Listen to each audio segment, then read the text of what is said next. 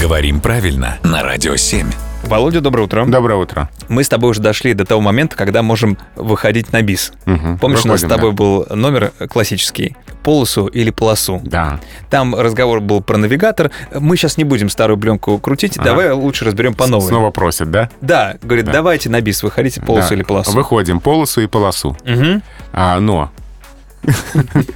А, Просто эти варианты действительно э, оба правильны, но самые строгие справочники, адресованные работникам эфира, которые выбирают только один вариант, соответствующий эталону, говорят, что вот этот эталон — это полосу. А тем людям, которые сидят внутри навигатора, закон писан. Но это зависит от того, как часто они в словарь смотрят. Вот Дарт Вейдер есть в навигаторе Да, Ну, иногда. да. Он часто смотрит в словарь, интересно. Но хочется надеяться, что смотрят. Так. Ну, по- позволь мне сохранить эту наивную, простодушную веру, что Дарт Вейдер смотрит словарь ударения русского языка. Так. И пусть он говорит полосу. Мгм. Хотя, как я понимаю, можно и так, и сяк, если подводить итог. Хотя, если ты Дарт Вейдер, мне кажется, тебе совершенно все равно. Спасибо, Володя.